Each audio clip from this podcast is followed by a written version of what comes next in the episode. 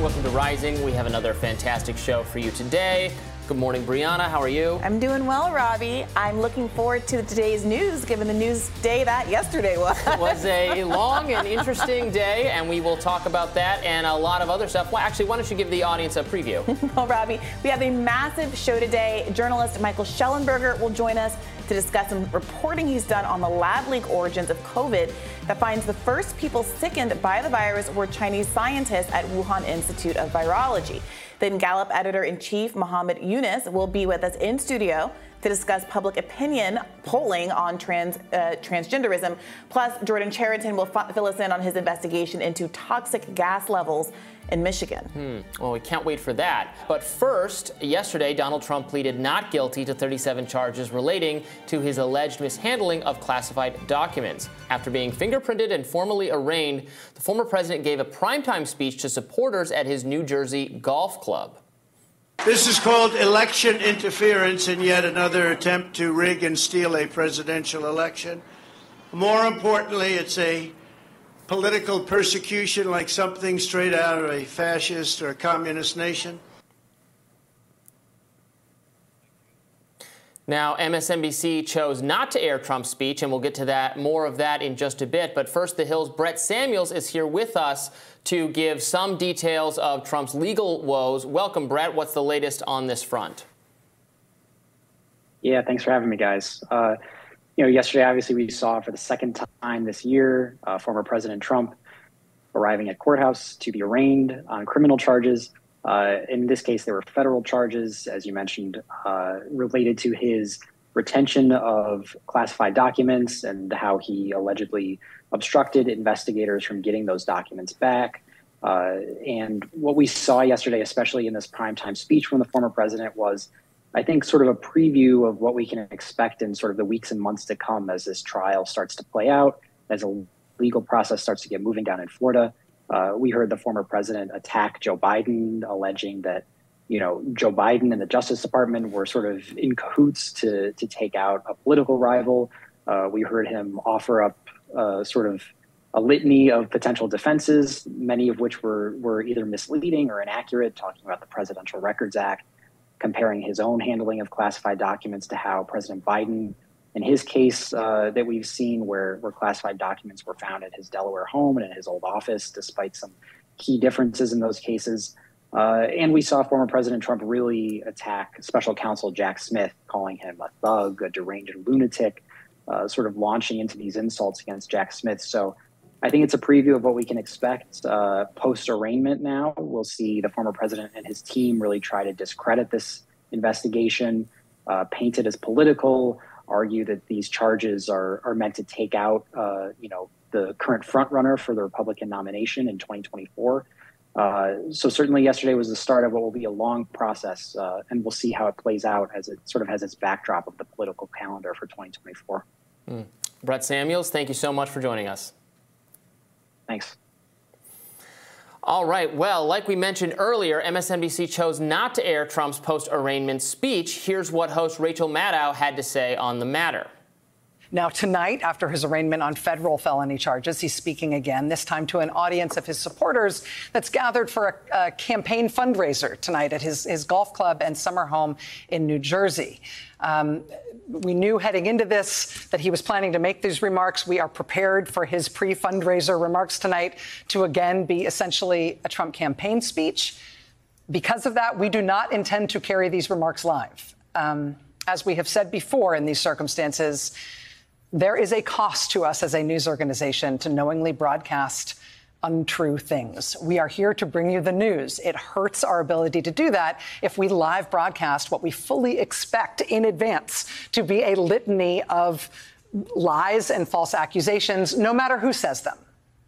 And I do not say this with any glee. I hope it is clear that this is not a glib decision. We take our responsibilities seriously. We revisit decisions like this all the time. We make the best call that we can in real time every time. But tonight, our call is this. We will monitor that speech by the newly indicted former president. We will not carry his remarks live. If he says anything newsworthy, we promise we will turn that right around and bring it back to you. And here's what Jake Tapper had to say over on CNN. We, um, we do have now some of the sound, as I told you. We're not, and the audience, we're not carrying his remarks live because, frankly, he says a lot of things uh, that are not true and sometimes potentially dangerous. Yeah, the risk of doing it this way is that the news story becomes liberal media censors president, which is exactly the story that we're doing right now. The fact of them not covering the speech becomes its own story, which maybe you think is a better story than whatever falsehoods you predicted that Donald Trump was going to say. But there is a cost to doing that as well. And I'm not sure at this point, given the um, silo nature of the news ecosystem, where pretty much people who are watching MSNBC and CNN are not going to be Trump voters at all. Yeah. What the actual damage is. Is the concern that their listeners are so suggestible or that Donald Trump is so persuasive that just hearing him say, I don't know, election denialism or I'm innocent or whatever it is you think he's going to say, is going to flip them into Trump voters? Yeah, I, I, was watching CNN and MSNBC and Fox last night, and I happened to have flipped back over to CNN, MSNBC. It said, I, I can't remember which of the channels I was on, but it said Trump's remarks upcoming, and I, I missed this disclosure because I had been flipping back and forth. So I was waiting for the Trump speech, and I'm like, isn't it supposed to be on right now? And I, I, didn't realize they were just skipping it. So I, then I switched over to Fox, which of course was carrying mm-hmm. it. Um, I, I, think there's a. I agree with absolutely everything you said what do they do they expect to still be in the mindset that you need to protect your viewers from hearing the things Trump has to say because they're wrong and or dangerous? Like aren't we past that? You can't you can't deplatform him. You can't no, he's going to be out there president. saying things. Um, i think it doesn't inspire confidence in your own ability to rationally explain to people why the things he's saying are not correct. 100%. Um, I, I, have to, I would point out that social media companies that I think were way too um, heavy handed on moderation, YouTube including, has now decided they're going to go the other way. They've said, you know, we realized something that Robby was saying all along, which is that prevent, you know, this effort to shield people from hearing things we think are wrong has n- negative consequences and can actually chill polit- legitimate political discussion. They said they're not going to police election disinfo um, anymore to the same extent that they were doing it previously. Um, yeah, I, I think this is just a really uh, look, they're not obligated to carry the speech. If, from no. programming they think their audience doesn't want to see it, sure. they have more interesting content to do. Sure. They then they don't have to carry it. But right. that's not what they were saying. They were saying we're afraid to let you see this. That's we're what it comes off as. We're, we're afraid, which basically feels like it's empowering to Trump. And look, the cable news complex does not control what people see anymore. Mm-hmm. It's not 1972. Anybody interested in watching the speech is going to flip over to Fox, which is not going to help your ratings, or they're going to go online and watch right. it. It's all over Twitter, it's all over YouTube, it's all over the internet. So you you just don't have the same ability to influence the public knowledge the way that the corporate media used to in the past. And so your role has to change. If you believe the things that Donald Trump are say, is saying is wrong, then Right. for your explanation why. But it does feel like, I'm sorry, a sort of a cope to just say, oh, it's not worth covering at all. So maybe this is the point at which we should talk about the substance of Trump's speech. What did you make of his remarks substantively? It was exactly what you would expect. Um, it, you know, it was a defense. And again, we're not even in the in the category. Like He's not talking about the election. They're applying the whole we can't. What the things he's saying about the election are just abjectly false, and we don't want to air them. They're applying that now to him um, presenting a defense in a criminal matter, which he's absolutely entitled to do. He is innocent until proven guilty. You might think the indictment is very damning, but he has every right to, like under the Constitution, to argue that he did not violate these laws, and he's going to be doing that in court. We're not going to be carrying, we're not going to be airing his speech because it's too harmful to right. allow him to mount his defense. That is actually bonkers. And it's quite obviously on its face newsworthy what Donald yeah. Trump believes to be the best defense yeah. to this criminal indictment. Because Rachel Maddow said, well, we'll we'll review the speech, and if it's newsworthy, then we'll talk about it. We'll play it for you after the fact.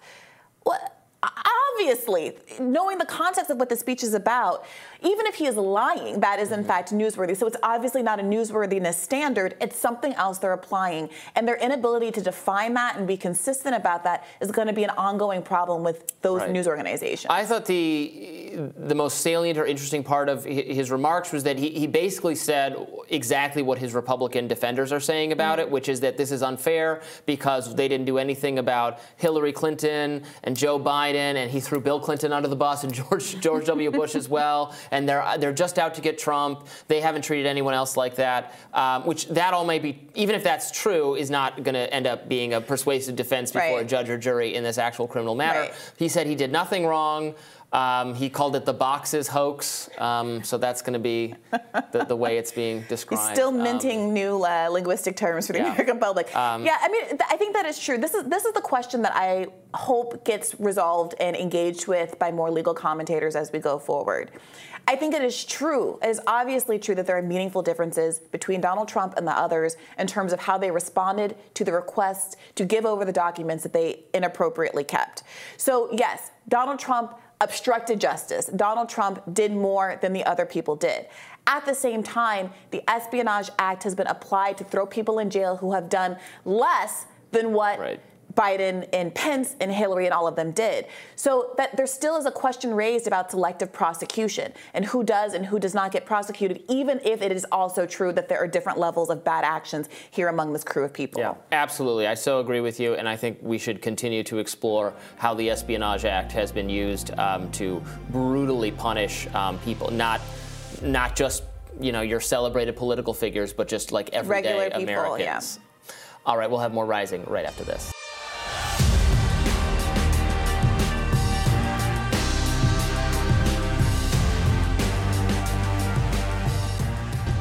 Tucker Carlson is out with episode three of his new Twitter show. This time he focuses on former President Donald Trump's classified documents indictment case. Let's watch some of that. Washington, that was just noise. None of it really rated. Identity politics doesn't mean much to permanent Washington. What matters, then and now, is foreign policy the invasions and occupations and proxy wars, the decisions that determine which global populations will thrive and which will die the policies that come with trillion dollar price tags, the ones that over time have made the counties around DC the richest suburbs in the world. In Washington, that's what actually matters. And it's obvious when you look carefully. When there's a debate about anything else, for example, the debt ceiling, both sides take their assigned positions and they start yelling. But when Congress decides to start a war, no matter how foolish or counterproductive or obviously disconnected from America's core interests that war may be, when that happens, the leaders of both parties automatically jump behind it like circus clowns. And here is a little bit more from that same Twitter show.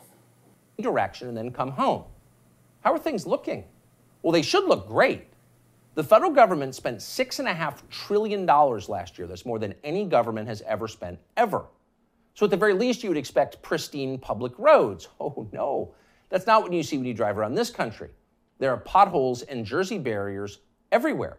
Looks like Tegucigalpa before the Chinese decided to rebuild the infrastructure of Honduras. We don't have China buying our roads. So they're falling apart. You'd think the people you would pass on your road trip would look happy and prosperous. Again, this is a very rich country. But a lot of them don't. Quite a few appear to be strung out on drugs. You see them shuffling by shuttered storefronts in small towns. And you wonder, as you see all of this, where did all the money go? It's certainly not here. Well, it's in Washington. It's in Fairfax and Loudoun counties, and in leafy, perfectly manicured Northwest DC. And of course, a huge chunk of it went to Ukraine, to Zelensky and his friends. Not because you voted for that, you didn't vote to give it to them, you never would, but because Joe Biden and his many allies, from Chuck Schumer to Mitch McConnell to Paul Ryan, and every single news anchor on all of television, all of them believe that Ukraine, its borders, its future, its infrastructure are all more important than the town that you live in. They sincerely think that. So, very interesting clip, kind of a defense of Trump in some sense the beginning. Um, Tucker says a lot of things I agree with. Um, that Trump did articulate a clear bl- uh, break with, with the GOP's foreign policy goals, with the Bush era neoconservatism. And as Tucker explains in that clip, was um, hamstrung over and over again by people, by the permanent federal bureaucracy, and then people within his own administration. People he picked who Tucker says flattered him because he's an easily flattered person and distracted him and got him to not follow through on his commitments to actually change foreign policy all the way.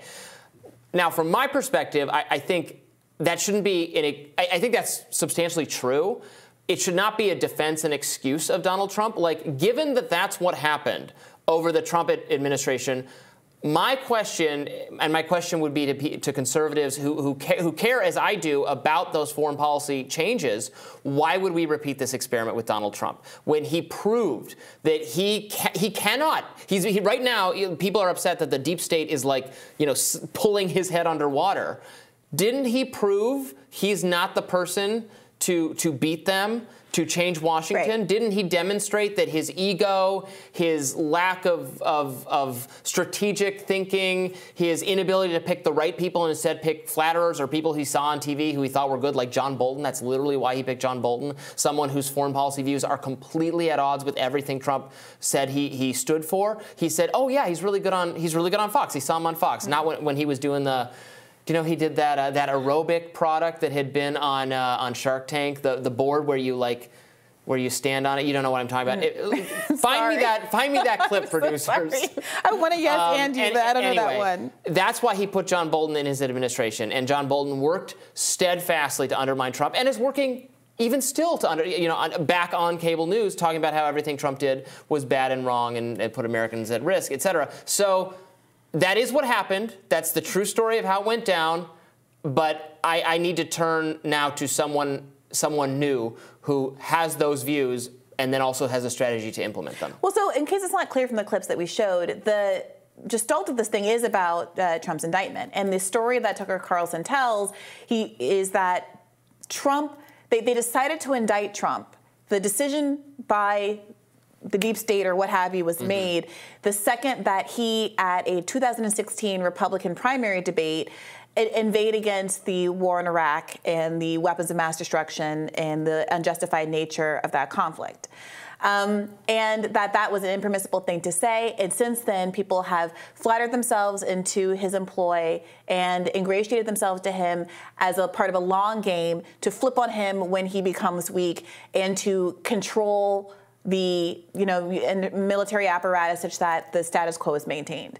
And I completely agree with your point, Rod. Well, for what? First, I'll, I'll say I think it's very smart rhetorically to mm-hmm. try to make this not about the fact that Donald Trump did an own goal and simply didn't return documents and is now facing criminal indictment and potentially jail because he simply didn't want to return documents to the National Archive and turn it into something a lot bigger and something that Republicans might be more willing to defend, which is this idea that he is a break from the military industrial complex and is willing to stop doing so much uh, military spending and bring it home and do domestic spending. But there's two problems with that. One is that, to your point, Robby, Donald Trump at no point seemed to put up any fight against the right. so-called operators who were who were in his administration. He picked them, and not only did he pick them, he didn't seem to have any trouble with them once they were in that position. I didn't see him coming out and speaking to the public in a way that he is very able to do. We see him having a direct line on Twitter and social media and very willing to say his piece and to say what's on his heart. He didn't say, Oh, my advisors are telling me to raise the military budget, but I really don't want to. Come with me, people, rally at the White House. We all know he has the ability to say, Come rally at the White House. At no point at, at, at, during his four years in office or since has he protested that. Every single year, there are military budget increases that, that, that um, Barack Obama, Donald Trump, Joe Biden, all of them sign off on, and that is a bipartisan effort. Second of all, I'm increasingly troubled by this pairing of domestic spending and military spending for two reasons. One is that as someone who believes in MMT. I think that is a, a, faulty economic understanding of our, our ability to pay and the idea that we need to cut military spending to spend domestically. I think we do need to cut military spending for reasons other than budget reasons. But secondly, even if you don't are an MMT economist, The reality is that when it comes to actually approving domestic spending, Republicans repeatedly say no. We just had this debt ceiling crisis during which zero Republicans were willing to cut the military budget or offer that as right. a plan forward. And instead, they were all salivating, very happy at the idea of cutting basic social net, social safety programs for poor and working class people. So, to the extent that Tucker Carlson in this clip is talking about passing people who are drug addicted and sad and poor on the side of the road, bad infrastructure, potholes in the street, the I 95 crumbling uh, on the way to Pennsylvania. There is no effort to fund health care, to expand uh, Medicare and Medicaid, to support rehabilitation programs to there was even some fight over the bifurcated infrastructure I mean, bill, the part that was just infrastructure. Billions of dollars going to these programs as they exist and, and, so what is the argument then? They don't need to be funded more? If you believe and if tucker believes that those programs do not need to be funded more then he is lying oh, I don't know he said, wait a minute. Tucker believes. then he's then he is lying. if, if, the if the rationale to well we're already spending and it's not working if that's what you believe that spending doesn't help then why is he arguing that we need to cut military spending so that we can do domestic spending? I think that's a lie. So while i agree with him about the problem with military spending so many of these republicans are using that messaging because they know america Americans want more domestic spending. They want to lower their healthcare costs. They're tired of paying more for healthcare than everyone else in the world and getting low, or, or every other similarly industrialized country, and getting worse health outcomes.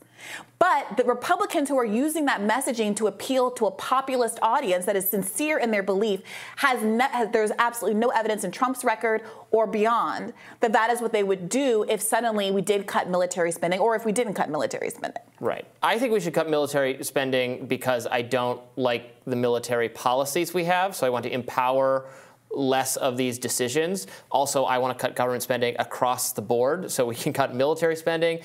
I don't. I, we, there's probably a longer conversation that we can have before we wrap here, but I, I think probably there are structural issues and policy issues going into healthcare and social. It's not really.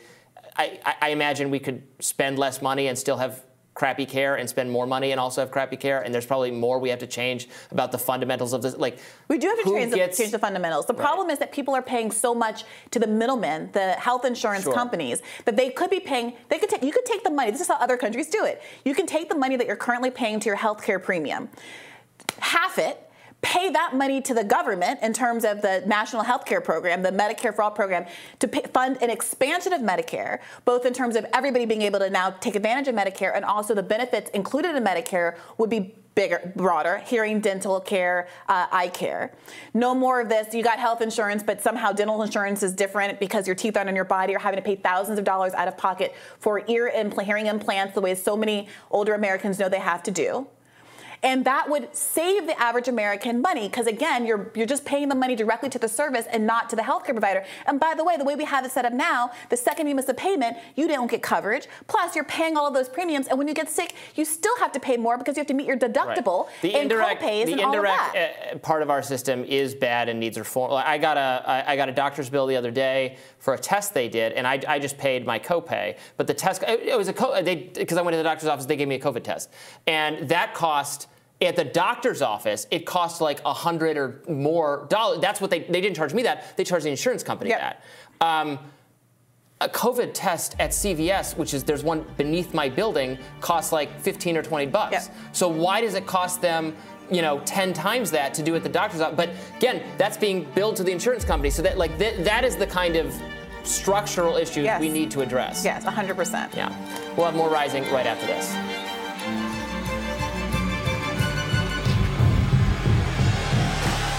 Outgoing director for the Centers for Disease Control and Prevention, Rochelle Walensky, faced one final grilling in Congress yesterday. Lawmakers and the House Select Subcommittee on the Coronavirus Pandemic pressed her about the COVID 19 policies implemented in response to the pandemic by the CDC. And though the hearing was mostly cordial, Republican members expressed concern over the influence the American Federation of Teachers had over the CDC's guidance regarding schools and reopenings and closings. Let's watch a little bit of that. Did the American Federation of Teachers provide suggested edits to the CDC's February 2021 school opening guidance, including a trigger to automatically close schools that, if implemented, would have kept more schools closed and kids out of the classroom?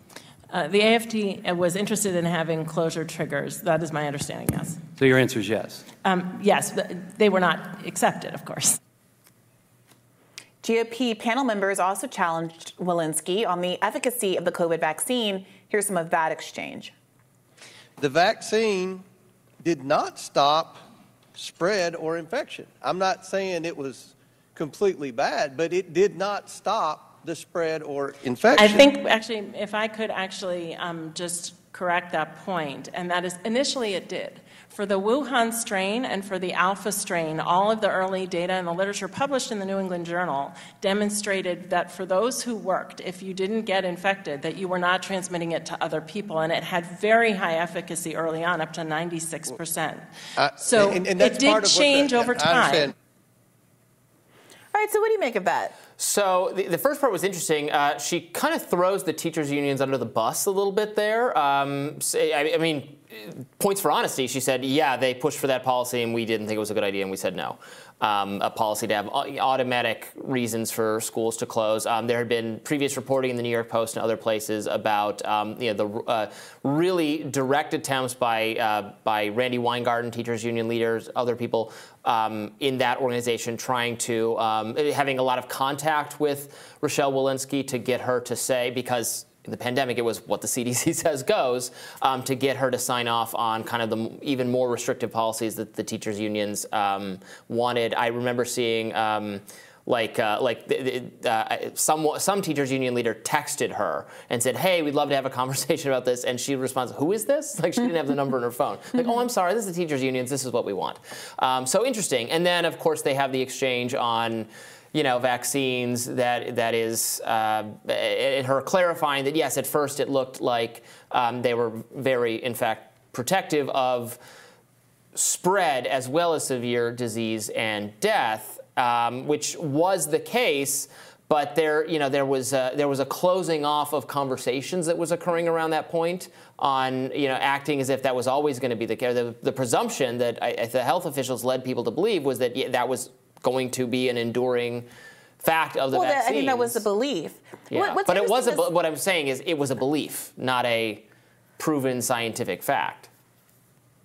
Right, but the, the posture of it is we have a vaccine that is doing that. We have no reason to believe it will stop doing that. So of course we're gonna we're gonna mm-hmm. plan along those lines. And when evidence to the contrary comes in, we have to then pivot. And the, the critique is they didn't pivot fast enough. That's a legitimate critique. But I don't know that the presumption should have been the thing that's working is going to stop working, and therefore we should keep designing policy under the presumption that mm-hmm. the, you know that it's going to radically change all of a sudden with a new strain. Uh, we talk a lot on this show about the things that the CDC got wrong.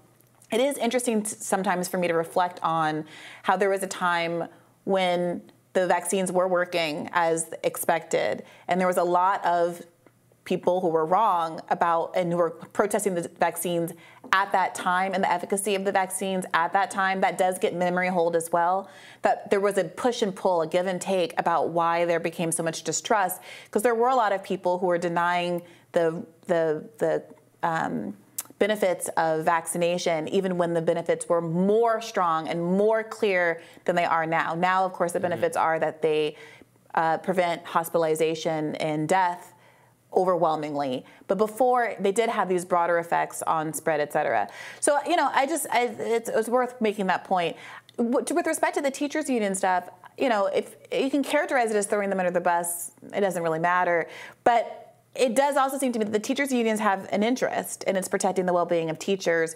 As we've discussed, there was a recent study that came out a week or two ago uh, that showed that children were a significant vector of the vi- virus including during lockdowns, and we're really undermining much of the lockdown policy. Teachers obviously being vulnerable. Kids aren't dying and stuff from COVID, but adults definitely were. And so, in the time before the vaccines, I think there was a very good reason for a teachers union to want to protect the health and safety of teachers by lobbying the government to have policies that benefited them. The problem is, you know, that the government has to look at the interests of a broader group than just the, te- the teachers. And it sounds like they did the right thing in this case and said, well, I respect your interests. They're also the interests of students, learning loss, other things. And, and they made the right call. So it, this, this does seem to be another one of those cases where there's just more nuance involved. Mm-hmm. Everybody who worked for the government wasn't a bad actor. There's a combination of changing scientific reality, lagging response to that changing scientific reality. Some people who were bad faith actors, some people who were good faith actors, but are advocating on the behalf of a narrow constituency. And there's a lot to be learned from this situation, but it's just not the black and white story that people on both sides of this thing are often telling.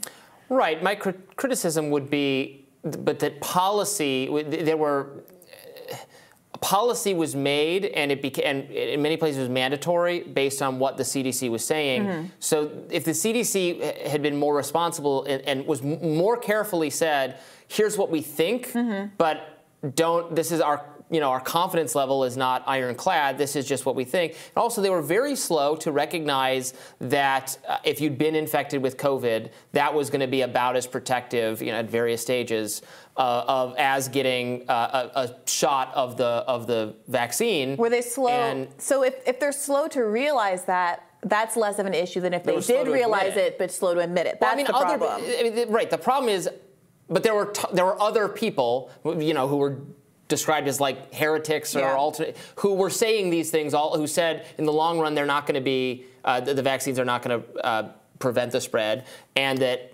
natural immunity is going to be very protective. There were people who thought that and ended up being right. They were just kind of outside the mainstream scientific consensus sure. for a while, and now they're part of them. Now those claims count. Sure. It's just like I, I, think that's all fair, but that's my that's again, what I wonder about. sometimes we talk about this as though there weren't vaccines for the first year of COVID. Mm-hmm. So we talk about COVID like immediately we're off to the races and all this vaccine. We were doing policy because for a year there were no vaccines. I think I got vaccinated like April of 2021. Me too. So o- over a year of COVID before there were vaccines and people who were healthy were being hospitalized and dying as a consequence. So I do think it's also just important to note the timestamp on some of these things. If I say, well, people were saying that this was a problem and therefore that you know we shouldn't shut down schools because there was herd immunity and da da da. da. Oh, okay, sure, well, are we talking about S- September 2001? Some places we were still having a school reopening conversation yeah, if it, many, if, many if months we're talking September that. 2001, that's a legitimate, a yeah. very legitimate concern. We're talking September 2000. Yeah, that was a, tougher. 2020 versus 2020. sorry, 2020, September 2020. I'm an old head. Yeah, yeah that's it's, it's September 2000. they were still recovering from Y2K, so they couldn't have schools. We had different concerns. Yeah. Uh, there's another clip we wanted to play here. Let's get to that. So later in the hearing, Walensky was asked about social media's role in censoring uh, other information about COVID-19 policies. Let's play it. Did the CDC work with Meta, or I like to call it Facebook still, to censor or otherwise alter any post? Here's what I can tell you. The most important thing that has gotten out, us out of this pandemic, I think, is our vaccine and how well they work and how safe I they are. I understand that. And it was really important that the American people understand how well they worked and how safe I, they are. I understand it. Um, did, but, did, did, but in terms of the communications, that is, again, something that I'm not going to speak to because it is currently under so you're not going to answer the question. Uh, it is currently under court litigation. Yeah, so she refused to comment multiple times on communications, which is a shame because I'm that's why I'm really interested in this.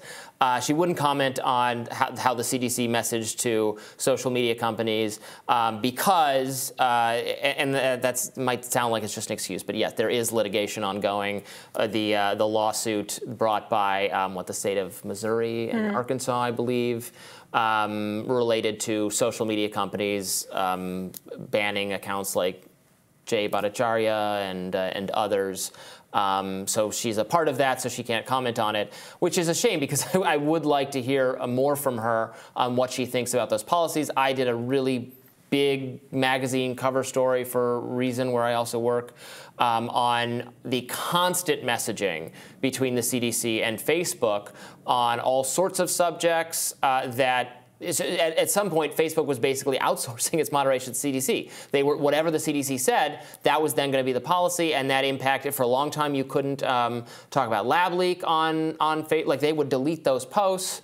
Um, there was some, I think they were way too, uh, too heavy handed when it came to claims about vaccines uh, for kids and how necessary they might be. Um, and look, I'm sure there are plenty of crazy uh, claims too that maybe Sure. should have been taken down and, and Facebook would have taken down least maybe just even without CDC's Yeah. input. But um, they really defaulted to what that agency was saying, and um, I don't think uh, I don't think our federal agencies in general have properly reckoned with whether it's proper for them to have this level of cooperation, coordination, and, and right, and they're doing this at the same time that that's behind the scenes. Then center stage, you know, Joe Biden and others are saying social media companies are killing people because they're not doing more to censor and moderate. And political figures on Capitol Hill are, are looking at their liability levels and their regulations and saying, how can we how can we uh, make these these uh, these companies suffer? How can we impact their bottom line? Altogether, that looks to me like a very worry, uh, worrying kind of recipe for. Yeah, Mark Zuckerberg disaster. recently, we talked about Talking earlier about this that, yeah. week, you know, said he has regrets about what happened there. And it's no wonder, given the amount of pressure that all of these social media companies were under and continue to be under. And Dorsey said on Breaking Points that he that it was more vast than he even was aware of. Jack Dorsey, former CEO of Twitter, the Twitter files has taught him that there was way more interaction between government and his own company Yeah, than, and, he- and that it's about. ongoing as well, and that he has Yes. concerns about not just the Twitter's ongoing choice to perhaps not be as transparent as he would like here in the United States, but also bending the knee to certain authoritarian governments in a way that even he, Jack Dorsey, when he was CEO, declined to do. More rising right after this.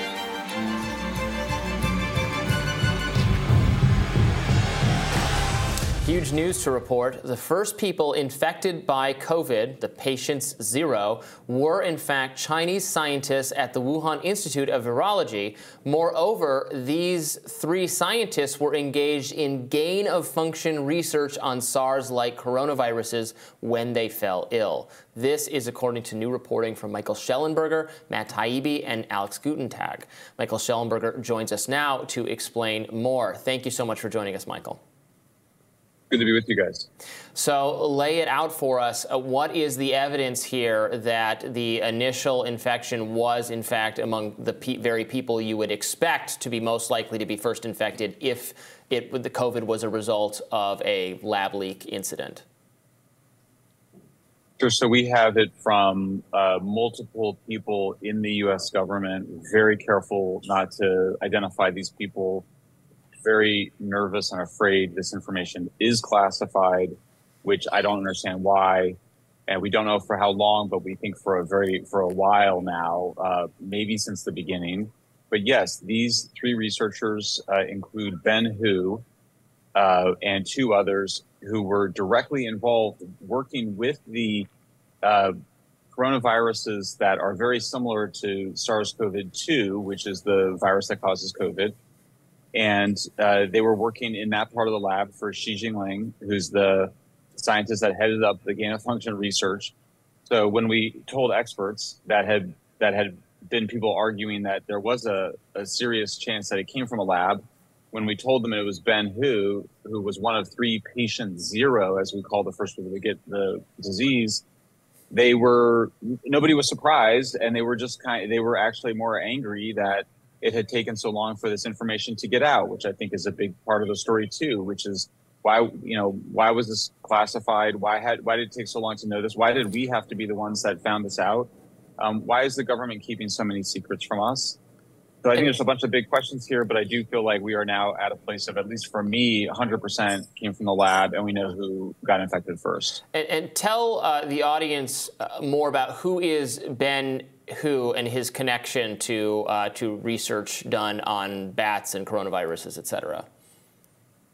Well, so Ben Hu um, is sort of the number two under Shi Zhengli, who's the person uh, that heads up the gain of function research for the Wuhan Institute of Virology. Ben Hu's name is he's the lead author on some of the most important uh, academic publications and studies. Uh, Ping Yu is another author of these studies. So it's it's just sort of exactly what you would predict. The people that were messing around with this virus, that were looking to insert the furin cleavage site into a, a spike protein to in, that would have the result of increasing infectiousness they got sick first. I mean, it's just um, there's actually something that's totally not shocking about it. The most shocking thing about it is why did it have to come out this way? Why did it take three years, three and a half years? Um, who knew? When did they know? Why was everybody so scared to tell us? Um, it's a bad. This is a this was a big cover up that was going on, and it we know it involved the Chinese government. Um, why was the United States government not revealing this? Who knew about this, and why were they spreading disinformation suggesting that anybody who even raised this issue was engaged in a conspiracy theory? In fact, uh, there was a conspiracy, which was to keep this information secret, and um, it should make us angry because had we had this information earlier, obviously we would have saved a lot of time talking about raccoon dogs and penguins.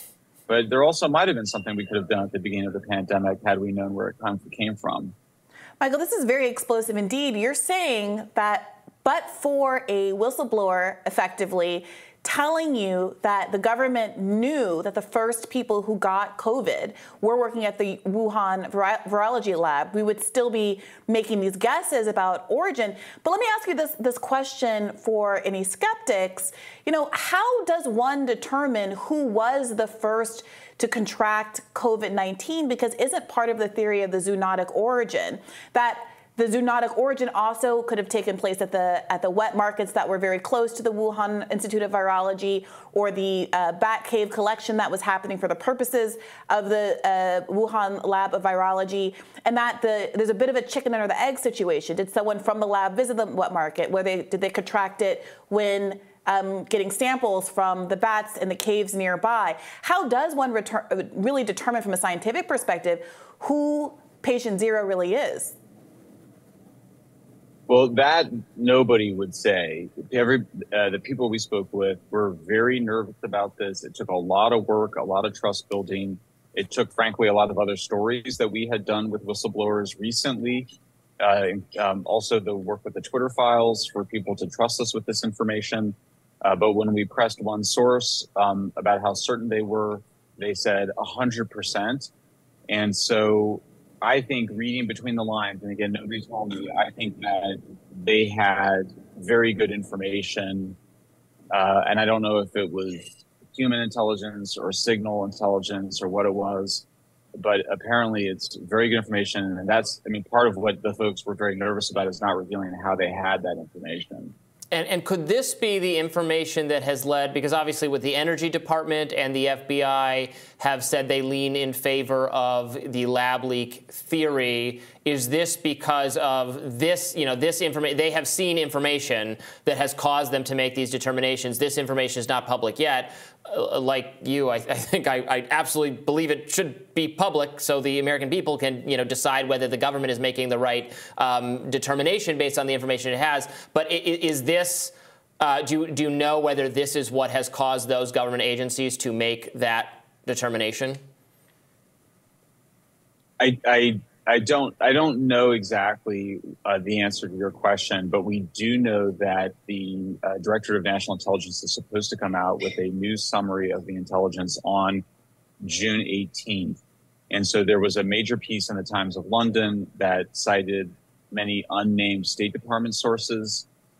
Um, we have not revealed even which branch of the federal government we have our information from, but it, but we do know that other reporters are working on the story. So I get the sense that there are people in the government that have been pushing very hard to get this information out and are frustrated that it's taken so long and that are maybe a little worried that the DNI report won't be as complete as it should be.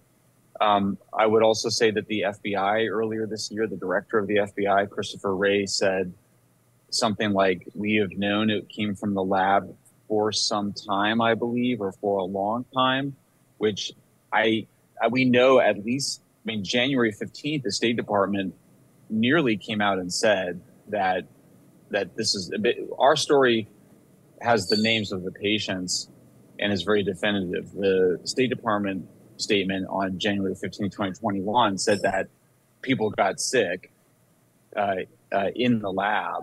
And, and we know that that document, I can assure, I know for a fact that that was being pushed uh, well before January 15th, 2021. So we're talking about 2020 here. So yeah, I mean, I just think it's, I mean, I'm flabbergasted that they sat on this for so long. I don't know why. Ostensibly, that Fauci and others said they didn't want to, they wanted to go away from this with some of the, the offending the Chinese. Um, but yeah, I, I just don't know. But I do think things are coming to a head and we're going to see a fair amount more in the next few days. Michael, has there been or will there be any effort to reach out and talk to the patients to try to corroborate, at very least, the timing of their having contracted COVID? Yeah, we did. I we emailed and made phone calls to all of the the three uh, uh, patients zero, as they're called. We also put in phone calls and emails to the Wuhan Institute of Virology, to National Institutes of Health, um, to Peter Daszak with the EcoHealth Alliance. We don't know what they knew, but nobody got back to us. Uh, nobody responded, and they didn't respond to the Times of London either. Mm.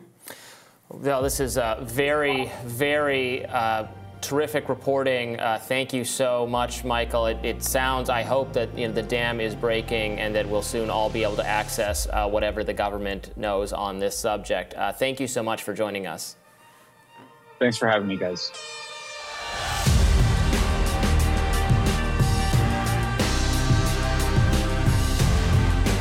The CIA warned Ukraine against attacking the Nord Stream pipelines last summer after it learned about a Ukrainian ploy to sabotage it. Well, that's according to a new report in the Wall Street Journal.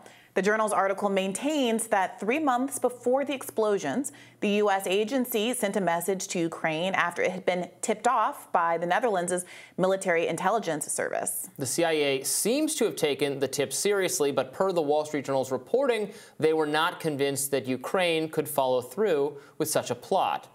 MSNBC's Chris Hayes tweeted, So, looks more and more like Sy Hersh got this completely wrong, or alternately, a bunch of different outlets on two different continents have all gotten it totally wrong, and Hersh's single source was correct. I don't really understand the gloating here because even if Sy Hersh did get it wrong, so did all of the mainstream mouthpieces for months and months and months who first insisted Russia did it and then insisted, well, maybe it was some some random, you know, non-state affiliated entity. Yeah. It would never be the U.S. or the Ukrainian government. And now we now we've pretty much narrowed it down to Sy Hersh's theory, which is that uh, he said it, it, it was U.S. backed and led the, the training occurred in a U.S facility to train the divers. Um, now, the reporting from the Wall Street Journal and other places is that this was greenlit by the Ukrainian government, high, second highest level from Zelensky, Ukrainian government, uh, and the U.S. was aware of it and according to these statements from the CIA, actually tried to deter the Ukrainians from going through with it. Now, um, I think you should take I mean, I urged viewer. We interviewed Sy Hersh here, and I said take what he says with a grain of salt because he is not. You know, I, I can't review the documents he says he's reviewed, so I don't know. Um, I think you should also take what the CIA says with a grain of salt. Um, would, would, the CIA ever lie to us, Briahna? I mean, that's the thing. What's so funny about this is that back in, I believe, March, after Sy Hersh's reporting came out, he followed up writing that he had intelligence that even though there was basically a media blackout on his story, at, remember, they didn't even cover it for weeks, um, maybe even uh, up to a month but that he had heard from, from his intelligence channels that certain elements in the CIA were asked to prepare a cover story in collaboration with German intelligence that would provide the American and German press with an alternative version for the destruction of the Nord Stream 2. In the words of the intelligence community, the agency was, quote, to pulse the system in an effort to discount the claim that Biden had ordered the pipeline's destru- destruction. Okay, so we, we had Hersh's reporting, there was a delay in mainstream media coverage, and then we got a volley of alternative events mm-hmm. that seemed to align with what Hersh predicted would happen, that there was an effort to provide some alternative narrative that would detract from what Hersh was saying. Now we have, uh, we, what we also know is that there was a history of these mainstream papers basically printing CIA accounts. They'll print what the CIA tells them, they'll print a police report without doing any investigative uh, searches on their own. Now, when you look at the quality of this particular story, the posture of it is okay, America heard that it was coming. And it's not just that America was an innocent third party bystander. The story that is putting, put, being put out there is that America really tried to stop it. We're not mm-hmm. just innocent, we're kind of the good guys in this story. And we just didn't manage to be able to do so. So think about it this way we're being told that a country, Ukraine, that is raging a war with Russia, largely being financially backed by the United States of America, was told by its financial backer not to commit the biggest act of industrial sabotage in the history of mankind, but chose to do it anyway, and that the United States, which is basically funding this, this war substantially, didn't have any ability to provide incentives to Ukraine for them not to do it and chose not to make their make any consequences for Ukraine for having uh, undermined the, you know uh, the the, mm-hmm. the U.S.'s instructions. Uh, Absolutely, and, and, this is this is supposed to be the theory of us giving foreign aid, giving money, is that then we can affect the policies. Never works. They always do what they want. We have to follow through and shut off the spigot of money when countries do things we don't want them to do. So is, um, is anyone asking the no question? Point. So okay, yeah, America, I, agree okay, you, yeah. CIA, you're now you're by your own version of events. You told Ukraine not to blow up your ally. Ukraine is not in NATO. Germany is in NATO. Right. You told Ukraine not to blow up your allies' 11 $11 billion oil pipeline. You did it anyway. And we just said, oh, oh shucks, and continued to right. fund the war effort for the next almost a yeah, year. that now. itself is, uh, is pretty incendiary.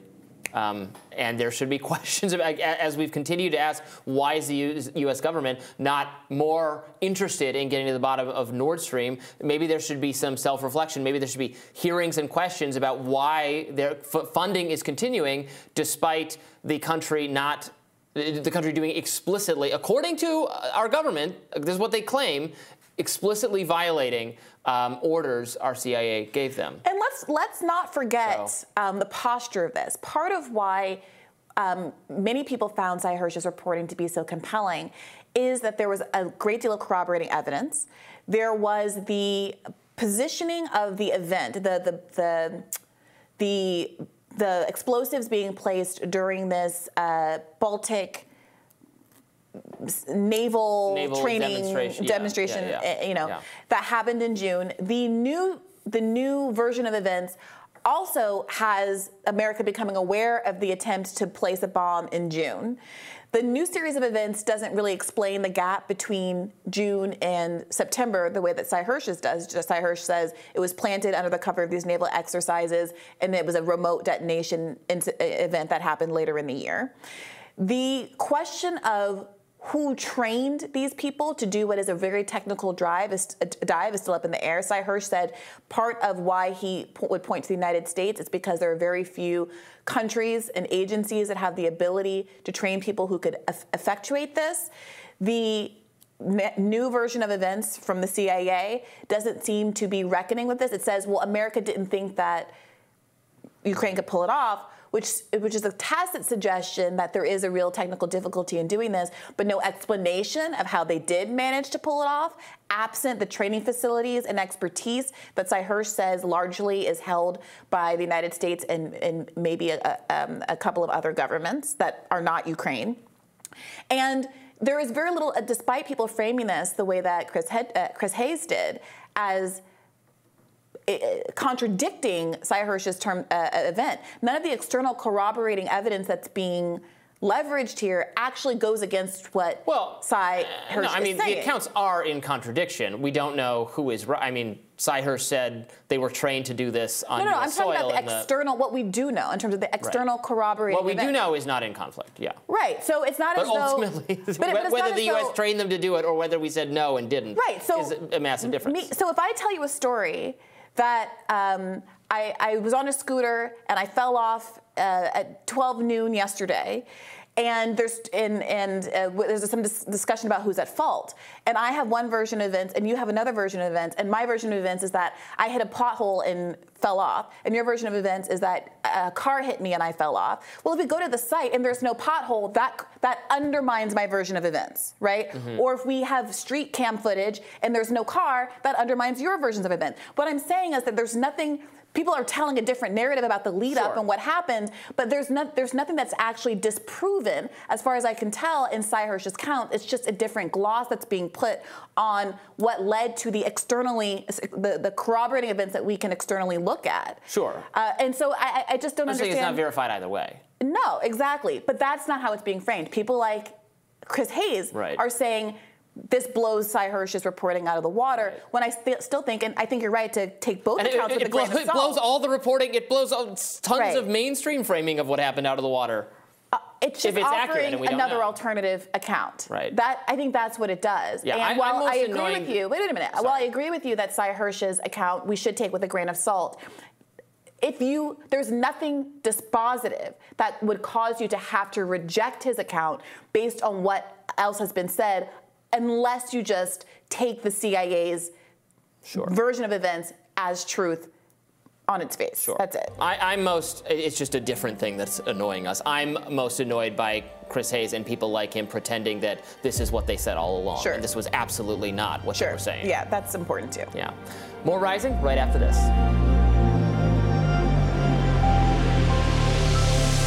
In a new Gallup poll, 69% of Americans say transgender athletes should only be able to play on the teams that match their birth gender. This is reportedly a seven point shift toward that position since 2021, which was at 62% then. This shift was also seen among Democrats, with 41% holding that viewpoint in 2021, 48% holding it now.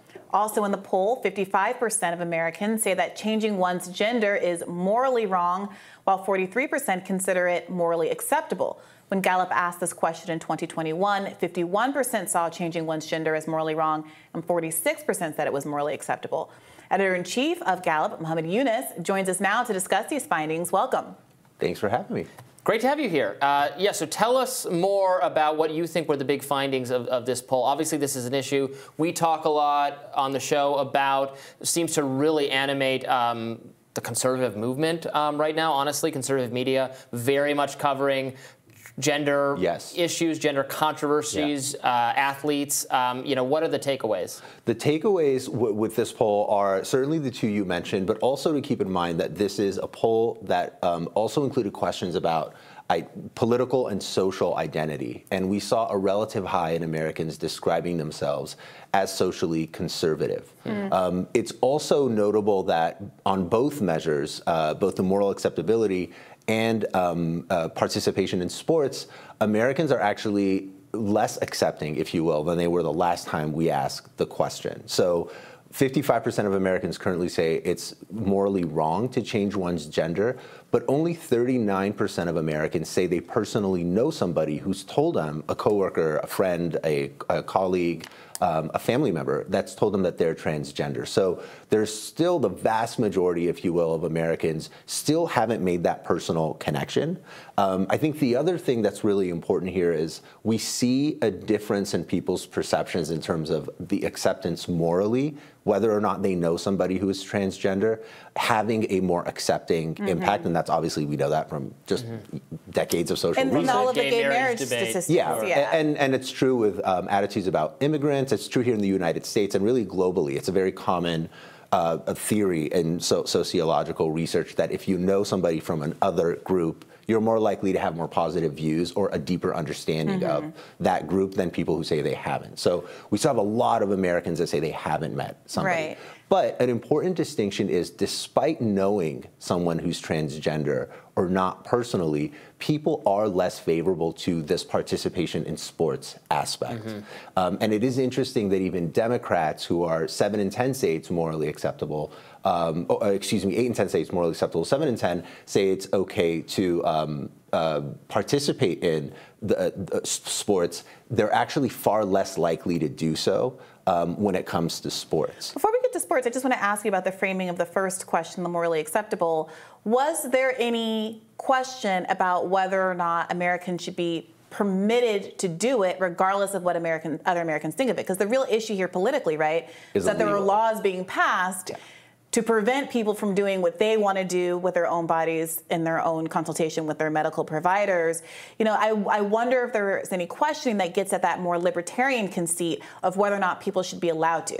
I can sit here and say I might not think it's morally acceptable for families to make their kids be vegan or to beat their kids or any number of things circumcise their kids. But if you ask me, do I think that people should be allowed to do those, it would be a very different answer, right? Yeah, and we didn't ask that question in this poll, and that is a really important distinction. Um, that the moral acceptability of a group doesn't necessarily um, directly mean that people are promoting discrimination against that group. You know, another really strong example of that is the favorability of China. So, mm. right now in America, China is viewed as the number one enemy of the United States. And you could say, wow, well, that is really concerning because that means there's a lot of anti Asian hate out there. Um, and that's true, but they also have a very favorable view of countries like Japan and South Korea. So it really depends on um, the question you're specifically asking. We didn't ask about those legal rights, but when it comes to morality versus fairness and participation in sports, there is definitely um, a divide,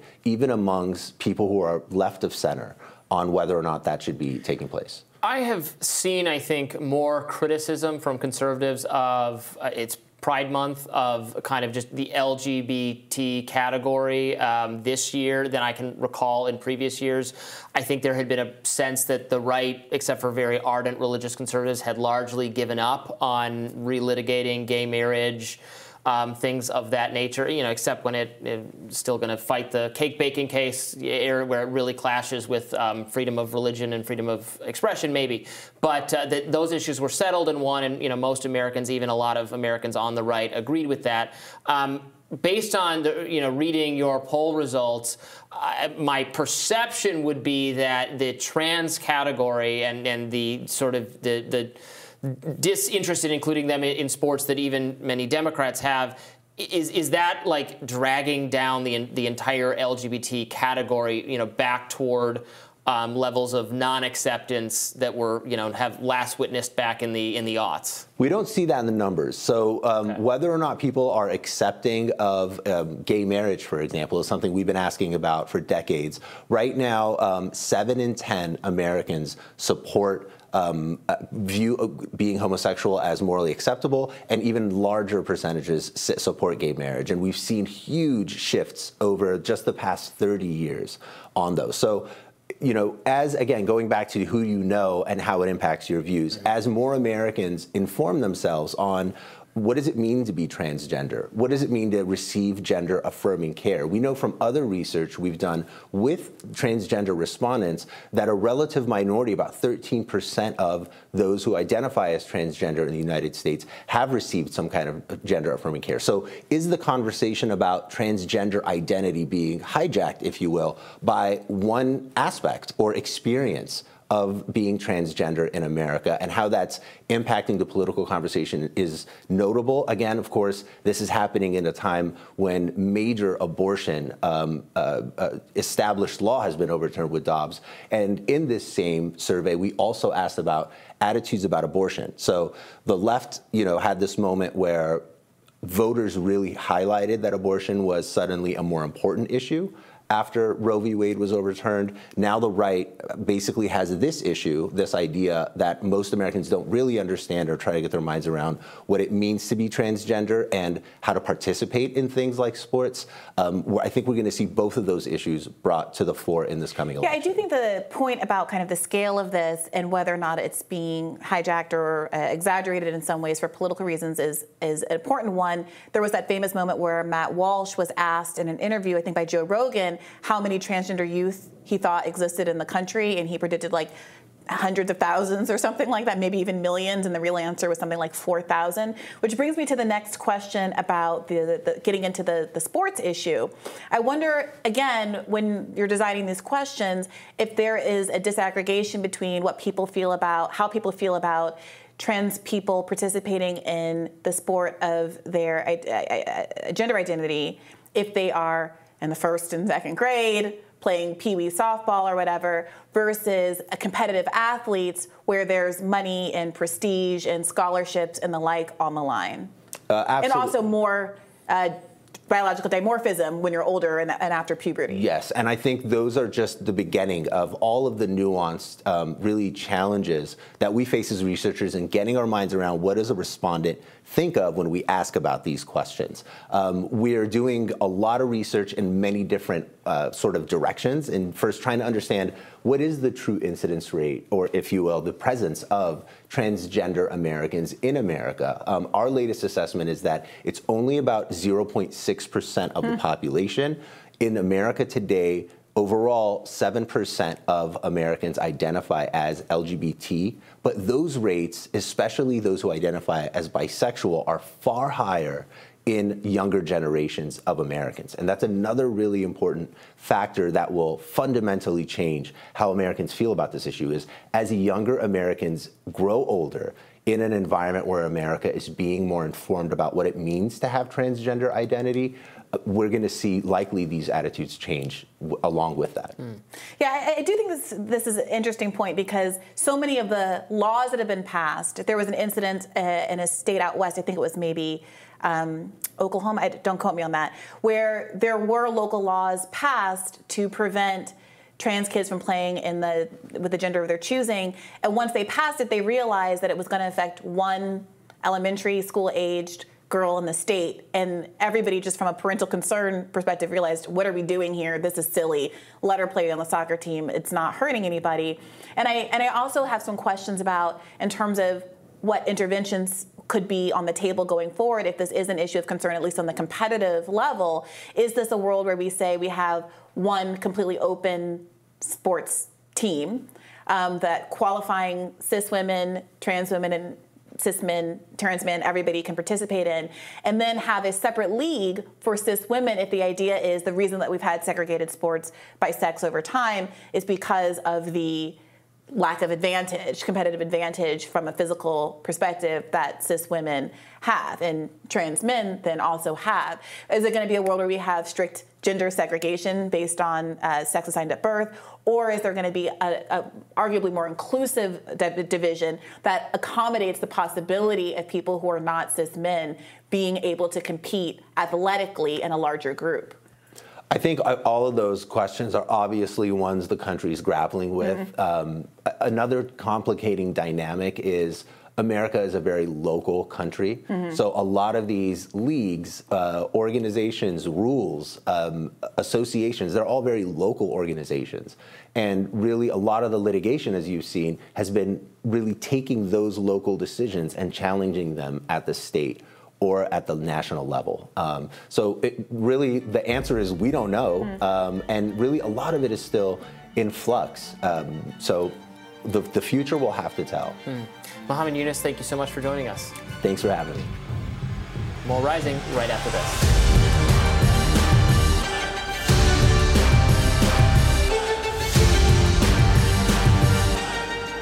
Follow the story in East Palestine, Ohio very closely. Now, here's news of another industrial disaster. It's now been over 40 days since the Michigan Department of Health released health data showing the Graphic Packaging International paper mill in Kalamazoo is releasing toxic levels of more than 30 kinds of gas into the surrounding neighborhood. 24 hours a day, seven days a week. And Governor Gretchen Whitmer has yet to say anything on the subject. Status Quo News reports that residents in Northside Kalamazoo, a predominantly black neighborhood located near the plant, report extremely high levels of COPD, heart disease, and other issues. Here's their interview with a resident back in April. Like after five o'clock, it get worse. The steam or the smoke comes out but after five, six o'clock, they really put it on torpedo and it just fill up the whole sky.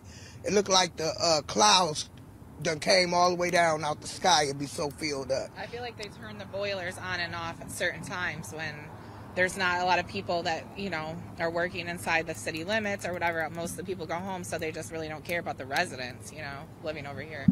Uh, your daughter, who was so young, did she have like minor asthma as a younger child and it progressively got worse with more exposure next to the plant? Yes, sir, it did. She had it when she was younger and it got worse and worse and worse. And she had an asthma attack and she couldn't be saved this time. Hmm. Joining us now to break down the situation is CEO of Status Quo News and journalist Jordan Chariton. Thank you so much for being with us. Thanks for having me. All right, can you give us some background and context? How long has this plant been spewing these chemicals into the air? And when did residents first become aware that there were these toxic levels that were uh, attributed, uh, could be attributing, that they could attribute their health problems to? Yeah, so graphic packaging has been on the north side, uh, predominantly black neighborhood for uh, decades. Um, and residents always smelled something, but it wasn't always, you know, obvious where it was coming from. Uh, but then, uh, basically, within the last decades, residents directly near the plant started complaining to city council, the mayor, the state health department, et cetera, uh, that the plant, it was a horrible smell.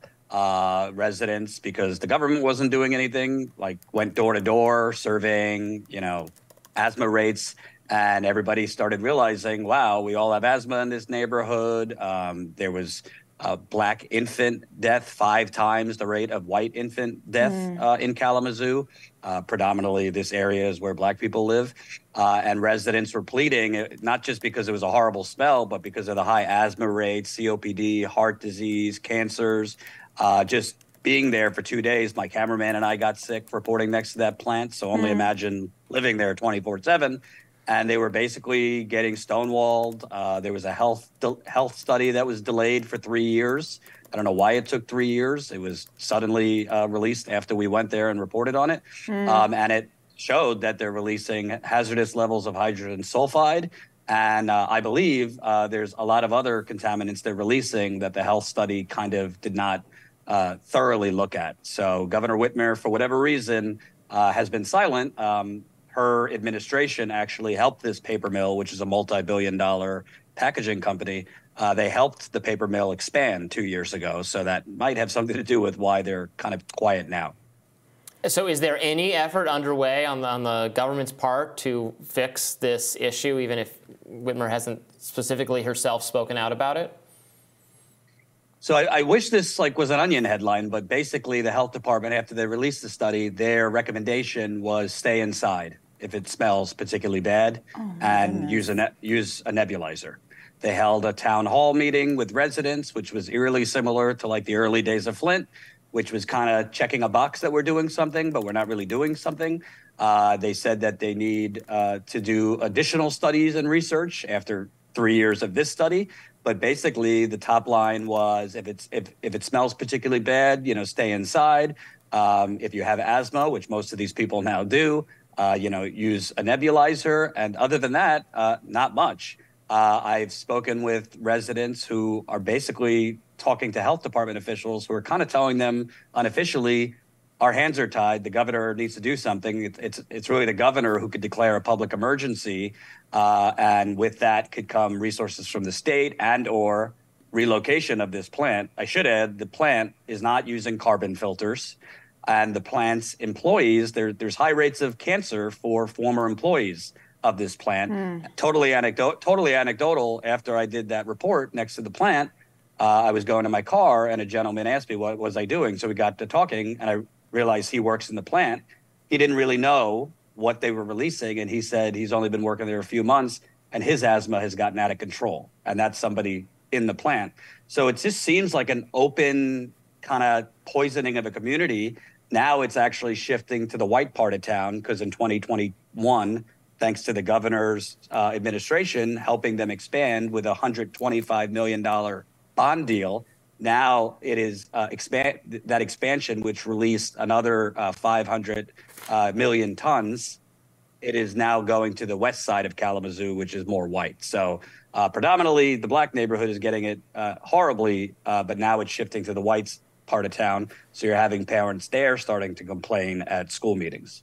Jordan, this is incredible reporting. Just so people know, COPD is chronic obstructive pulmonary disease, um, a group of diseases that cause airflow blockage and breathing related problems. And you said just being in Kalamazoo for the short duration that you were on the ground doing this important reporting work, you and your camera crew also started experiencing symptoms. Can you tell us about those symptoms? Yeah, so the first day we did a live stream about a half block away.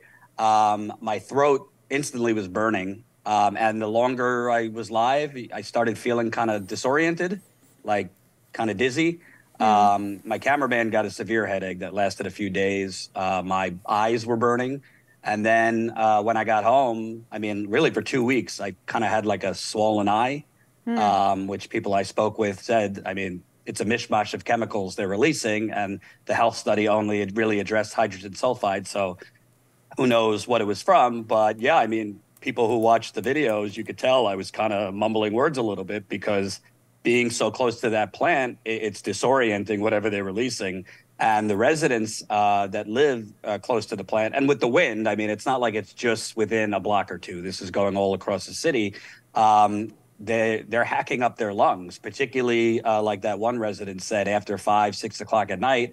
It seems like they're emitting a lot more uh, of these toxic gases. So you have residents just hacking throughout the night.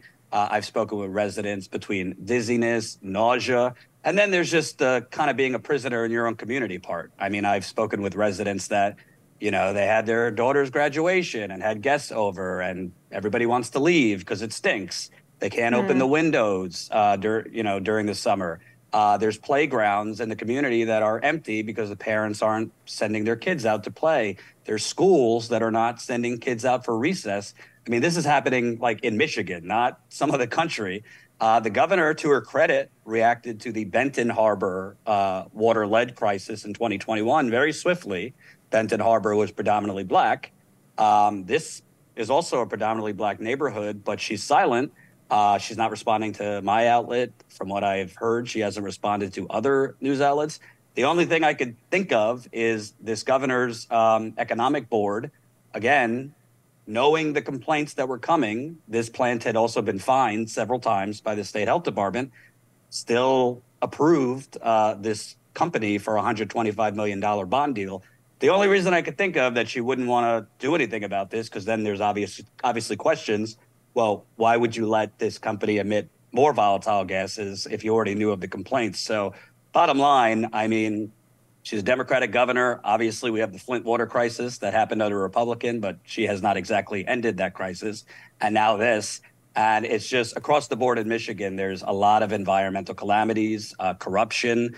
I could tell you that uh, we have audio of city council members in Kalamazoo uh, three years ago saying they were told kind of shh about this because of the economic relationship between the city and this major employer. It, it employs 650 uh, residents there.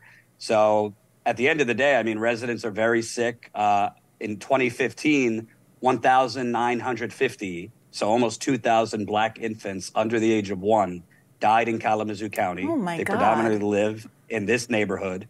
And then afterwards, mysteriously, the data was removed from the website. So I can't tell you what the numbers have been since then. But in 2015, it was almost 2,000 infants under the age of one in this neighborhood. So this is a public health like emergency, similar to East Palestine, that's not being covered that way. And the governor is just kind of running at the clock, Hmm. which has national implications, as people know. I mean, Biden was considering her for vice president. There's Mhm. been glowing profile pieces about her, potential rumors of 2028 in a couple years. So this is going to come back i- if she doesn't do something now. Sure. Uh, what you're describing actually has, yeah, a lot of similarities to the Flint uh, water crisis. If, if I recall, was partly caused by switching a water source because they thought a new plant would, in similar to, similarly to what you just described, um, generate economic activity and, and, and jobs. Um, also, you know, Detroit having horrible um, air quality at, at the same time we were dealing with these Canadian um, forests sweeping um, the the East Coast in New York, D.C., other places. Uh, it hit Detroit. Uh, Detroit had the like the second worst air quality of anywhere uh, for a couple days. So hopefully Yeah. people are paying um, attention and something get done gets done. Jordan, thank you so much for joining us. Thanks for having me.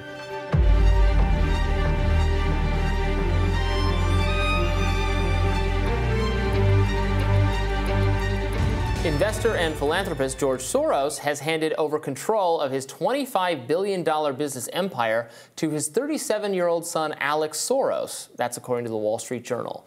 Alex Soros reportedly told the Wall Street Journal that he is now chairman of his 92 year old father's Open Society Foundations and plans to support the same causes as his dad, which that includes donations to voting and abortion rights and a whole lot of other things, criminal justice, etc. Soros said he was going to expand his father's political aims and that, quote, we think alike. But he said, in comparison, I'm more political.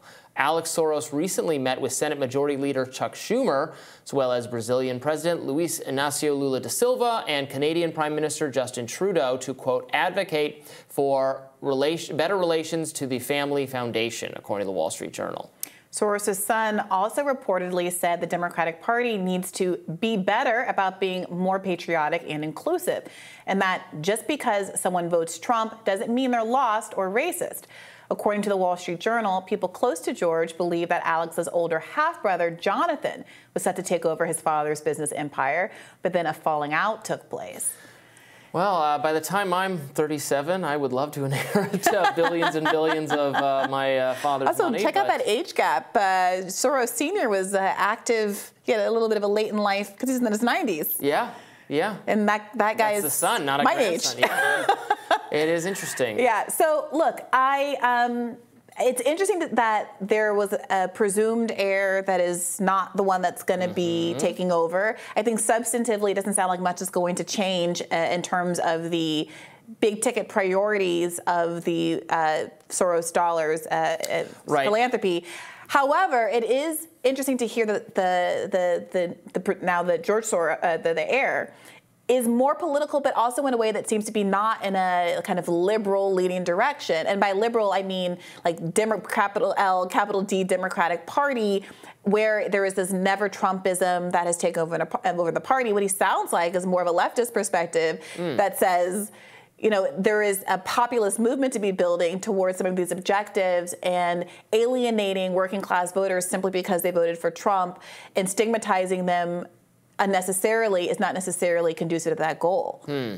I read his his is more political. As, I could be wrong. My reading was that that means he um, cares more about. Um, Democrats electing Democrats Hmm. and might not be uh, as interested in the policy-related causes of his father. Um, so it was more about he's more political in that he, he's in the literal game of politics. Hmm. Um, so so it, it is likely the Soros money will continue to flow to Democrats, would, but you know maybe other causes that were important to Dad are going to get a, a backseat. That was my reading of it, but maybe I, I'm getting this wrong.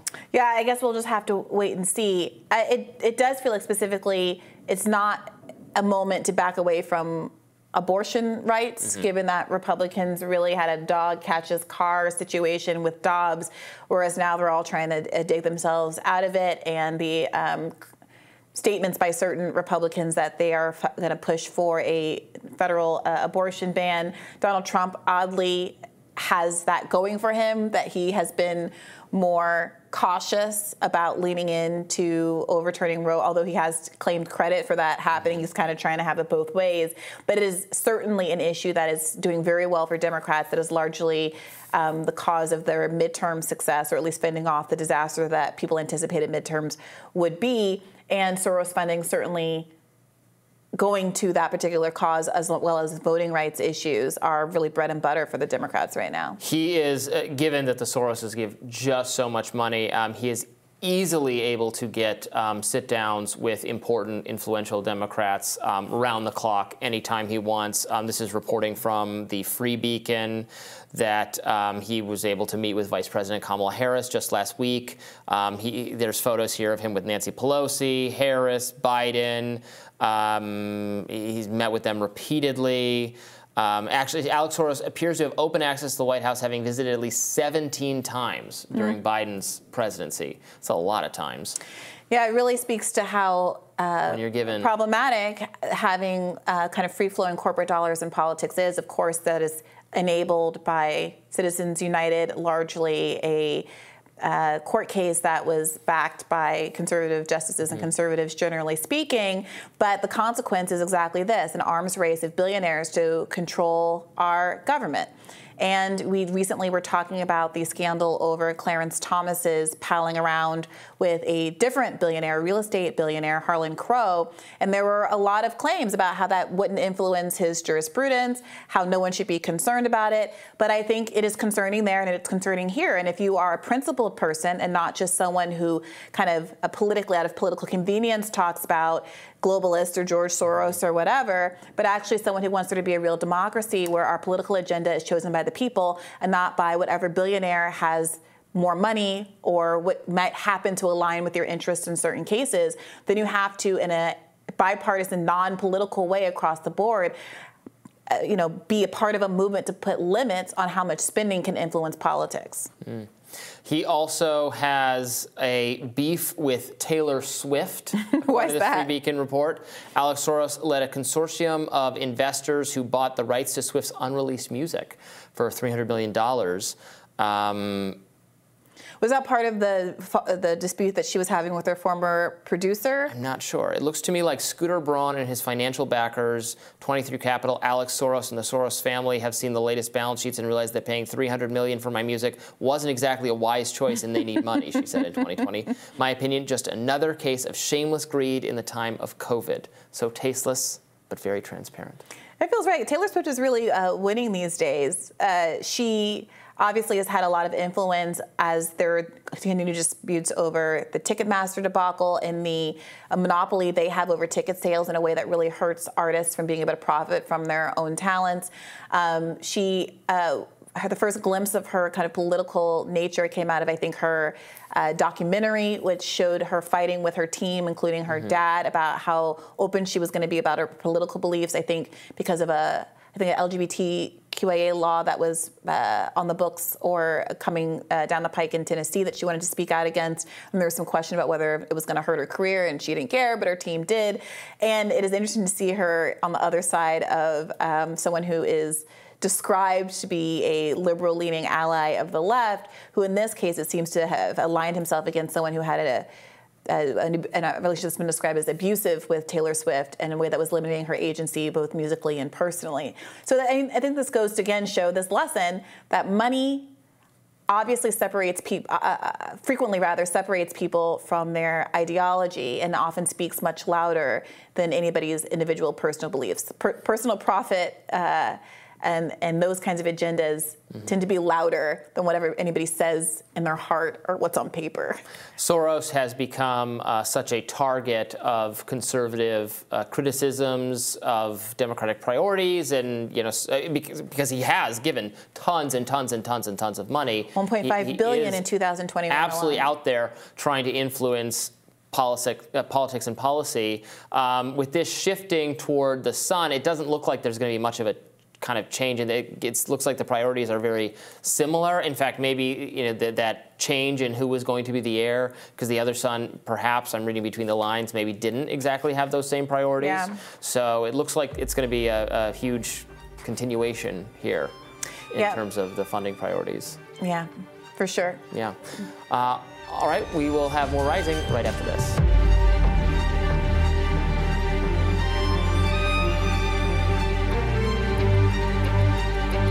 There have been a lot of questions about how the World Health Organization is funded, especially after COVID 19. Here's comedian Russell Brand highlighting how the organization's former director, Margaret Chan, broke it down. Let's watch. Only 30% of my budget is predictable funds. Other 70% I have to take ahead and go around the world to beg for money. Anyone got a few quid? Anyone got a few dollars? Anyone got an agenda? And when they give us the money, they are highly linked to their preferences, what they like. Okay, here's some money. And I've also got some preferences. So, who's top of the list of donors? Germany. Who's second? The Bill and Melinda Gates Foundation alone is responsible for 88% of the total amount donated by philanthropic foundations to the WHO. As Margaret Chan said, these people have preferences. I wonder what the Bill and Melinda Gates Foundation's preference is. Probably some sort of influence over it, of course, of any description. And, well, did you notice anything over the last couple of years? Let me know in the chat. Stay free. See it first on Rumble.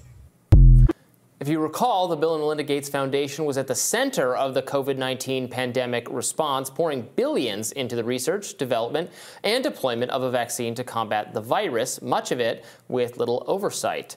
Um, I know you're a big Russell Brand fan. I am becoming one as well. Uh, I just wasn't super familiar with him until, Mm. uh, until we started. Um, Seeing the clips he's posting on his show, I think Not a forget Rumble. Sarah Marshall Um, fan. I've never seen that. Um, I don't. I don't know what I. I had seen him in something, but I'm not sure what it is. Anyway, uh, I love what he does there, which is is you know uses their own words, shows what Margaret Chan, this WHO official, points out is that they're getting a lot of money from the Bill and Melinda Gates Foundation and other philanthropic organizations that have look that's philanthropy okay fine but the gates foundation has an agenda and and bill gates has investments in uh, in in vaccine technology. You know he talks about it. I think we covered previously Mhm. him saying that yeah you have vaccines but that's a needle. What, what about now we're going to get a squirt thing Mhm. right? Well is he investing in that? Is he because he did dump shares in uh, fire i mean he sold them. He made money uh, along the time frame kind of in keeping with the time frame of, of like the height of the vaccines like Mhm. vaccines good not not that they stopped being good for severe disease and death but they didn't fulfill the promise of extensive prevention of cases. So, uh, and the WHO has come under a lot of criticism throughout the pandemic for all sorts of reasons. Um, it was initially very dismissive of the, it had, it had a kind of, it was accused of having a very a pro-Chinese government kind of placating them, not wanting to condemn anything going on there. That did get fixed over time, uh, where they have uh, put out um, statements critical of the Chinese government's lack of transparency with respect to these things. But uh, you know, this is a this is a global health organization. Um, this is not an organization that is um, accountable to U.S. democracy, to voters, anything of that nature, and its declarations. And now, in some places, I, I think things the WHO has declared are actually saner than the things that our own CDC declared. Um, they actually did not um, recommend some of the um, policies on kids and mass in schools. They didn't go as far as the CDC at times. Um, so it's interesting. But you know, regardless of what you think, I think you said this in the last segment. Regardless of whether you agree or not, uh, you should you know, be concerned about what, how are they making their decisions based on scientific evidence or based on the priorities and preferences of the people who give them money? Yeah, so money talks. When people pay for things, they get listened to. This is the reality of the world since time immemorial. Joe Biden, in one of his more honest moments during the 2020 campaign, was like, look, yeah, if you give a big donation, I'm going to take your call. And that's the very least of it. So, following the money, um, as Russell Brand does in this clip, is interesting. Now, you did mention, you know, uh, the World Health Organization was perceived to be pro-China at one point. I just googled it while you were talking. China has contributed less than one percent, apparently, to the World Health Organization's total funding, which is which is interesting. Um, uh, the United States. It's actually weirdly odd, uh, oddly hard to find this. Um, you can find it in raw numbers, 550 million, Right. and that that's been a 15% increase. I'm But sure, but do- struggling do to the- find the the percentage. philanthropic people who give to the WHO might have business interests. In, I mean, like Elon Musk is totally tied up with China, right? It's. I think it would. I think the concern there wouldn't be a direct pressure from China. It would Sure. be people who don't want to offend China. I mean, American businesses down the line are afraid of offending China because they want to be involved in their in their markets. Sure, sure. I'm just trying to point out that, you know, to the extent that there is this relationship that's being drawn or skepticism of China and its contributions that seems much lower than the U.S.'s contributions, it's also worth noting, you know, the Gates Foundation comprises 88% of the philanthropic donations to the World Health Organization, but that is not 88% overall. That's the percent of what they collect that's not from the countries directly, but just philanthropic. But it's still obviously very significant, and people have raised concerns about what Bill Gates is doing from a scientific perspective. I know there was a news story that was skeptical of his choice uh, to genetically modify over 100,000 mosquitoes and release them into the wild. Right. And maybe it's Wonderful. sciencey and good, and maybe there are real contributions that are coming out of this. But also, maybe people are being allowed to do things with insufficient oversight. And as we rebound and try to rebuild from the COVID pandemic, and the lives that were lost that will never rebound, will never come back, there is some question about whether or not people who are so wealthy are able to act with even less oversight with what we now know happened at government run facilities like the Wuhan Institute. I think this is a really crucial question about the incompatibility of billionaires in democracy. And again, many of us who believe in a modern monetary theory view of economics don't see the need to tax the rich to earn revenue to spend. The spending power is independent of that revenue power. America can print its own money. There's ways to manage inflation. It's not a necessary consequence of printing money. We don't have to get into all of that right now. But even aside from the revenue issue, is the question of whether or not there should be limits on extreme wealth, multiple billions of dollars. I did a I did a radar oh, probably a year ago now where it visually represented what a thousand million billion dollars look like based on grains of rice. And there were so many comments that radar that said, oh my gosh, I really had a hard time conceptualizing what a billion really was.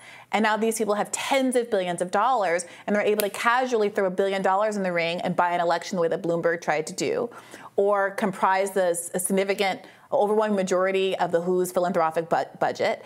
And because they have that much money, they have that much power. And I think people are really going to have to wrestle with whether or not we should have a tax policy that is looking toward what it means to have these anti-democratic influences from individual billionaires. Right. I mean, this comes down to our fundamental disagreement because I don't care to make them have less money. I want to just, I want to limit their political power so how do you by do that? limiting. Well, you limit the extent of what the government organizations or quasi government organizations can actually accomplish. If they can't do anything to help the bottom line of the billionaires, and the billionaires won't But spend so much time trying to who lobby isn't our government? Right. And Bill Gates doing the science stuff on the side, he can he can build his own lab and do whatever he wants. He can, It just yeah. means it's unregulated completely if it's Yeah. outside of the well, government. he can't. Yeah, I mean, I, I support having some regulations on creating. Well, you, won't you, won't have any if the government's power is limited in its ability to regulate them. No, no, no. I- I- limiting the government's ability to force, for instance, products like vaccines on people that will help the bottom line of the billionaires, that I would take away. So I would say the who- government can't what- force you to buy or get a vaccine, and then that would, or any other medical product or anything like that. All right. Well, Bill Gates is released 150,000 genetically modified mosquitoes in the wild. He's a billionaire and he can do whatever he wants. All right. I don't think you And can. that's- that's the question that people have to deal with. Genetically They can be, modified- Well, and they are. I, well, I'm not. They shouldn't be able to do that. Shouldn't be able to like. But who will stop them, Robby? Who will stop them? I. I'm not saying there should be no government. I'm saying there should not be a government that is so powerful that it is serving the interests of. billion- I mean, we're agreeing on that. We're disagreeing on how to get there. So, somebody's laissez-faire economics, laissez, laissez-faire wealth building, deregulation doesn't get rid of billionaires. It empowers billionaires. It's going to make them richer, and there will be no one left to control them. Regulation doesn't That get is- rid of billionaires either. It just it it, it the people the most powerful and most wealthy capture the government institution and then but make it so that other Robby, that government can't. capture is an issue. Right. I, I'm wrestling with this. Yeah. There are checks and balances and, and, and efforts to reestablish democracy. That's what we should be working to. But it's quite obvious from these examples that simply saying shrinking government and let the billionaires do what they will is not the solution either. And something people are going to have to reckon with whether or not there's any way to control billionaires other than to tax them out of being billionaires or at least significantly limit their wealth such that they can't casually throw 1.5 billion at their pet project whether that's electing Soros-backed DAs releasing millions uh, millions of mosqui- hundreds of thousands of mosquitoes into the wild or uh, influencing COVID policy. Right. But the, it's done, the policy is done at the point of government force, which is what I want to limit where it can be limited. All right. We got to track down these mosquitoes. I don't know if they're nefarious or not. Got to find out. Tomorrow on Rising, journalist Lee Fang will join us to discuss exclusive details on how Obama's business deals are actually designed to minimize his tax liabilities. Be sure to like, yeah, Lee Fang is one of the most follow the money reporters there are, and he has a lot of good stories as a consequence of that. Be Be sure to like, share, and subscribe so you never miss any content. And for those of you who prefer to listen on the go, we are now available anywhere you listen to podcasts. See you later. See you tomorrow.